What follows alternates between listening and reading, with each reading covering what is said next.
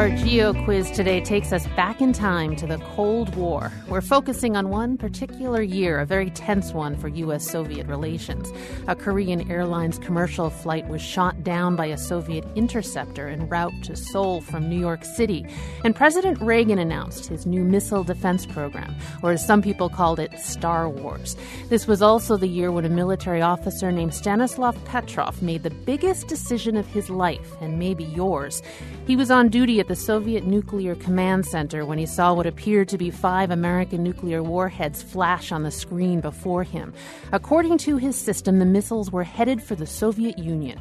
He should have alerted his superiors, but instead, Petrov did nothing.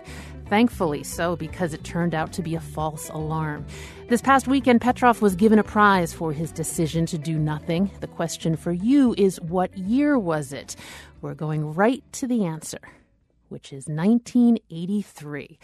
Nikolai Sokov remembers that year well. He's a senior fellow at the Vienna Center for Disarmament and Nonproliferation. The atmosphere was extremely tense.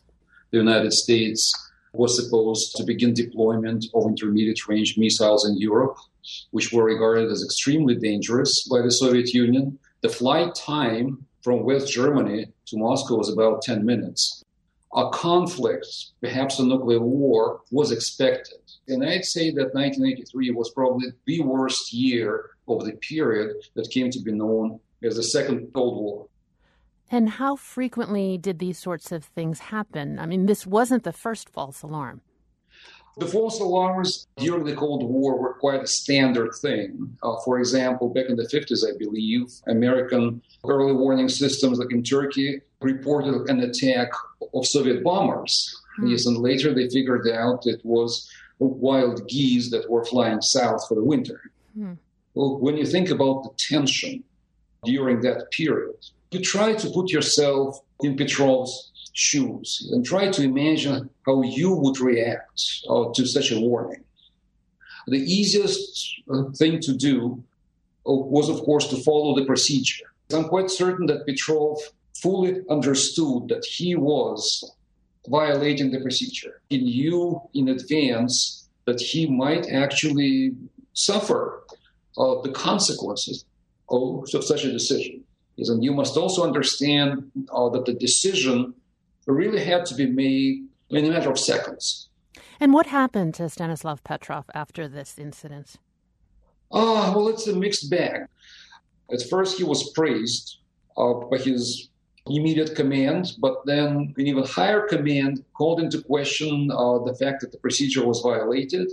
So he was transferred to a less responsible post, moved to the side, and he retired in the 90s. I don't know if it's still called the Nuclear Command Center. If it is, I mean, is there still somebody waiting to press the red button?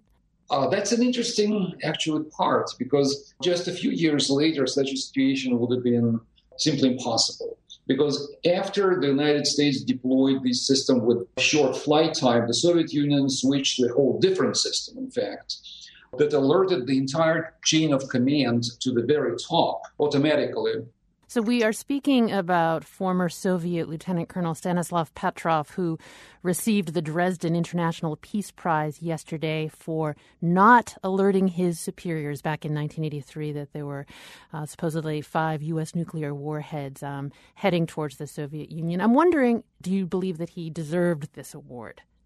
It depends on how you assess the situation. As an officer, maybe not but as a human being, yes.